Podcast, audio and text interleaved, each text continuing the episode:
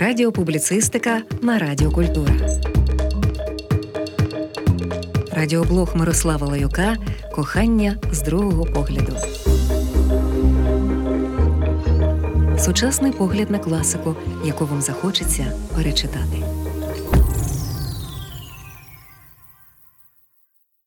Дон Кіхот.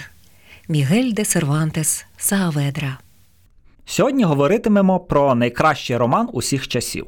Чому кажу це так безапеляційно? Як це було визначено? У дві тисячі другому Норвезький книжковий клуб та Інститут Нобеля попросили письменників проголосувати. Серед журі Барнс, Кундера, Зонтак, Памук, Лесін, Рушді, Токарчук, Робгріє, Гіні і інші представники США, Мозамбіку, Киргизстану, лауреати Нобеля, Гонкура, Букера і так далі.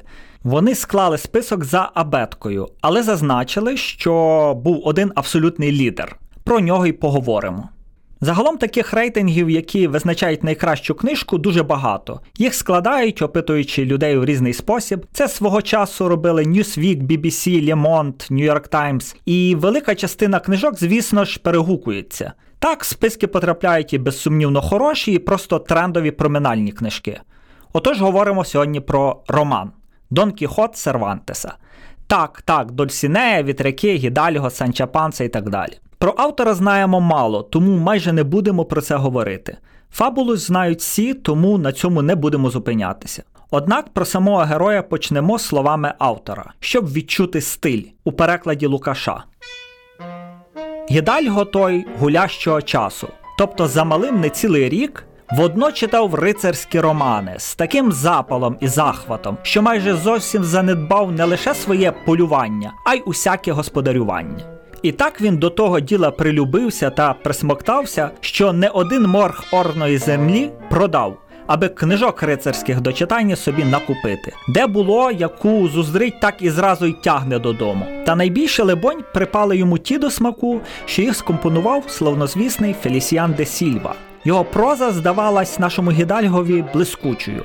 Його напушисті речення, правдивими перлами, особливо ж освідчення любовні та виклики на герць, де писалося, приміром, таке. «Ваша безпричинна жорстокість причинилась до того, що я став, мов причинний, і не без причини мушу нарікати на вашу злочинну ліпоту». Або ще «Високі небеса, що по сполу з зірками божественно утверджують вашу божественність, заслужено надають вам заслуг, яких заслуговує ваша небесна душа». Додам для початку ще про значення імені Дон Кіхот. Дон, зрозуміло, високий статус – це про те, що рівняється на домінуса, а от слово «кіхоти» словник дає таке визначення – частина броні, що закриває пахову зону. Подорож Сервантеса в царство висміювання починається. Сервантес з перших сторінок безжально сміється з свого нещасного Гідальго. Він висміює той вигаданий світ, у якому хоче жити Дон Кіхот. До речі, дуже схожий на мадам Боварі, яка теж багато читає, багато собі намріяла і мало що отримає. Отримає зовсім не те. Сервантес сміється із поганих книг. Для справедливості треба сказати, що він сміється із себе самого. Коли парох, який переймається долею свого земляка, сортує бібліотеку Дон Кіхота, щоб проблему знищити в корені, тобто спалити отруйні книжки, він знаходить книжку автора, про якого сьогодні говоримо. Ми з цим Сервантесом здавна великі друзі. Вірші він так собі віршує, зате нещастями своїми багатьох перевершує. Книга його містить у собі деякі незлі вигадки, дещо ніби обіцяє, але кінців не виводить. Треба, отже, чекати заповіданої другої частини. Може, далі там усе ліпше буде, і тоді ми зможемо її помилувати. А тим часом, пане куме, тримайте її у себе в схові. Ідея така. Є й погані книжки. Пам'ятаю дурнувату легенду з якоїсь шкільної читанки про книжку, яка припадала пилом, бо її ніхто не брав. Вона померла трагічно, так і не дочекавшись якоїсь спраглої душі. Ще тоді я думав, а якщо цією книжкою був «Майн камф» Гітлера або «Піднята цілина» Брежнєва? Чи просто якийсь поганенький романчик, махрова поезійка, псевдонаукова маячня? Така собі промоція читання. Або оце смішне докоряння – не писати в книжці. Розумію, не писати в бібліотечній, але якщо вона своя, чому це в ній не писати? Чому не підкреслювати важливе, не сперечатися, не бути емоційним, не спілкуватися з книжкою? Сервантес легко спалює непотріб. Сервантес голосно сміється із безглуздої святенності, а також із псевдовчаності. Його герої намагаються читати суперскладні тексти, але, цитую, «воно хоч би сам Аристотель із домовини встав, то навряд би чого дорозумівся». І деколи дивуєшся, звідки в цієї людини, яка жила чотириста років тому, стільки внутрішньої свободи? Може, внаслідок того, що Сервантес, потрапивши у полон піратів, чотири рази ризикував життям, пробуючи втекти. Але звідки він такий взявся? Навіть оця ідея створити новий жанр – роман. Звідки вона береться? Тут треба пояснити. Роман – це форма, в якій писали Чарльз Дікенс, Томас Манн, в якій пишуть Донна Тарт і Джоан Роулінг. До Сервантеса цього не було. Дон Кіхот – перший роман в сучасному розумінні слова. Тож, навіщо створювати жанр? Бо людина вирішила, що їй нічого із запропонованого не підходить. Ніщо не задовольняє думку, яка хоче вийти на папір. Йому потрібен жанр. По-перше, новий. По-друге, кращий, ніж попередній. І тут ще одна ідея. Підважувати старе, переглядати і перевіряти. Підважити дошку, чи немає там паразитів, чи немає там змії. Підваження, перегляд. Ось основа руху. Тепер послухаймо назви розділів і подумаймо, чи часом автор не знущається з нас. Розділ дев'ять, якому оповідається, зараз побачите що. Розділ тридцять перший, де оповідається про численні і важнющі речі. Розділ сорок шостий, де трактується те, що читач побачить, а слухач почує. Отакі назви розділів. Довгий час Дон Кіхот вважався геть несерйозною літературою. Значення, що це читали аби реготати, без думки про те, що текст є класикою, що текст може якось прислужитися, крім як для розваги натовпу. Велика частина гумору будується на висміюванні етикету. Оці довжелезні форми звертання, оці топоси самоприниження. Тоді, коли була така велика класова різниця між людьми, коли це і справді було так нагально і боляче, з цього реготали, і цього не могло бути мало. Але, мушу зізнатися, мене з часом перестав смішити цей прийом.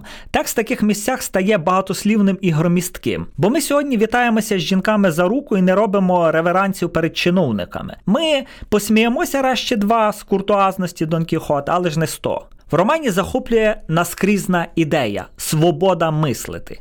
Ідея свободи читання і власних висновків, ідея рефлексування, ідея власного підходу до світу.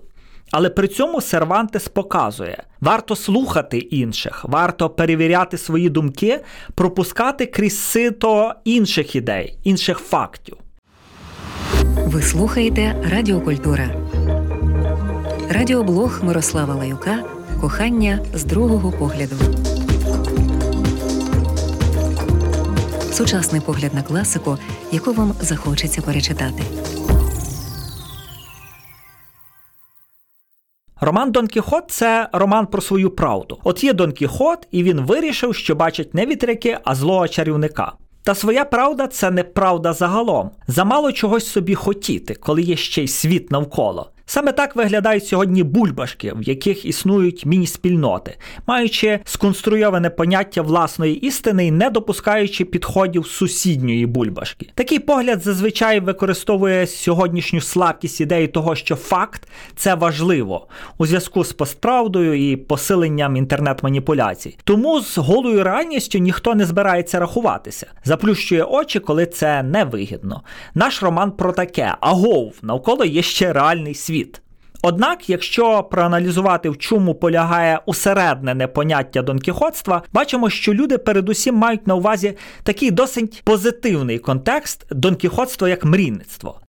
Дон Кіхот як нонконформіст, Дон Кіхот як не погоджуюся з системою, Дон Кіхот як пасіонарна особа, ідеаліст. Деякі ідеї цілком хороші, але в тексті написано не так. Наприкінці книжки Дон Кіхот лежить у ліжку і усвідомлює власне помутніння розуму. Він складає заповіт, де зазначає, що дозволить своїй родичці все успадкувати за умови, що вона одружиться з людиною, яка не читатиме лицарських романів. Недарма Байрон казав, що Сервантес убив лицарство. Звісно, Байрону не подобалися ці висміювальні ідеї, а Сервантесу не подобалася безвідповідальність і ігнорування контексту. Не подобалося невігластво і нахабність осіб, які прикривалися вірою в ідеали та високими помислами. Сервантес нібито убив лицарство. Але що таке лицарство? Це ж не тільки визволення симпатичним юнаком принцеси з вежі. Це не тільки бої в шоломах, під якими не видно обличчя, коли суперники списом намагаються вибити конкурента. Лицарі – це часто страшні, досить такі невмивані, беззубі убивці. Це грабіжники і гвалтівники. Це ті, що спалювали села, наприклад, тих, кого вони вважали невірними, і вирізали всіх до немовлят. Це змушування дружин ходити в поясах вірності, погугліть, наскільки це гігієнічно. Та й сама ідея героїзму була багато разів переосмислена, аж до, наприклад, концепції, яку бачимо у поствоєнному романі «Вільшаний король» Турньє. Ідея негероїзму як єдиної можливості не стати інструментом зла. В школі я дивувався тому, що жінки в середні віки нібито мали вищий статус за чоловіків.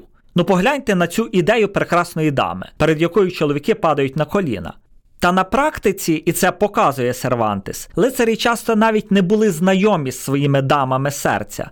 Вони для годиця обожнювали якусь там жіночку в сусідній землі, а самі робили те, що робили. І тут важливий урок. Перверсивне, неконструктивне теж може мати систему. Абсурд теж може виглядати упорядкованим. Неправильне зле теж може бути максимально математично вирахованим. От як у історії про козу, яку Дон Кіхоту розповідає Санчо Панса. Зброєносець каже своєму господарю, щоб той рахував кількість кіз, яких в історії Санчо Панса перевозять через водойму. Бо якщо збитися, то, цитую, вже далі казки казати не можна. Дон Кіхот збивається, бо оповідь недолуга. А Санчо Панса йому докоряє, що історія ж путяща була цікава. Так часто працює тоталітаризм. Придумує абсурдні правила, показує натовпу, що два плюс два – п'ять, підкорює собі рупори інформації і визначає, що таке правда. При розгляді ілюстрацій до Дон Кіхота від багатьох художників у мене закріпилося враження, що більшість зображень дуже вертикальні. Ну, хоча б та іконічна ілюстрація Пікассо. Чому так? Думаю, не тільки ж через те, що герой так описаний у Сервантеса на коні зі списом. Тут щось несвідоме. Може, оце прагнення, що розтягує тіло Дон Кіхота, прагнення висоти постійне. Чи він ходить у вбиральню, чи складає сонет. Сервантес жорстокий зі своїм героєм. З нього сміється. Але все ж залишає оце стояння випрямленим. Саме прагнення облагороджує. Я Дон Кіхотові не рідний батько, а сказати б відчим. То й не ходитиму звичним тором і не благатиму тебе, ласкавий читальнику, мало не плачучи, як то дехто робить, щоб ти пробачив моїй дитині її вади або їх і зовсім не добачив. Ти ж їй не сват і не брат, сам здоров маєш голову на плечах, а вольною волю в душі. Ти сидиш у власнім домі і порядкуєш ним, як король своїм скарбом. Не дарма, що мовиться. Як я в своїй господі, то й король у мене на споді. Все це звільняє тебе і висвобождає від будь-якої повинності, від тієї силованої пошани. Можеш безбоязно говорити про сю повість усе, що справді думаєш. За добре слово ніхто тебе не нагородить, за лихе ніхто не осудить. Кінець цитати. Я думав над компліментом, який був би приємний автору вісімнадцятого століття. Дійшов до такого. Якби Сервантес перемістився в наш час, він би тут чудово вписався, давши фору телекомікам, філософам і стендаперам. Дон Кіхот. Мігель де Сервантес Сааведра. Радіоблог Мирослава Лаюка «Кохання з другого погляду». Сучасний погляд на класику, яку вам захочеться перечитати. Продюсерка проєкту Олена Гусейнова. Ви слухаєте Радіо Культура.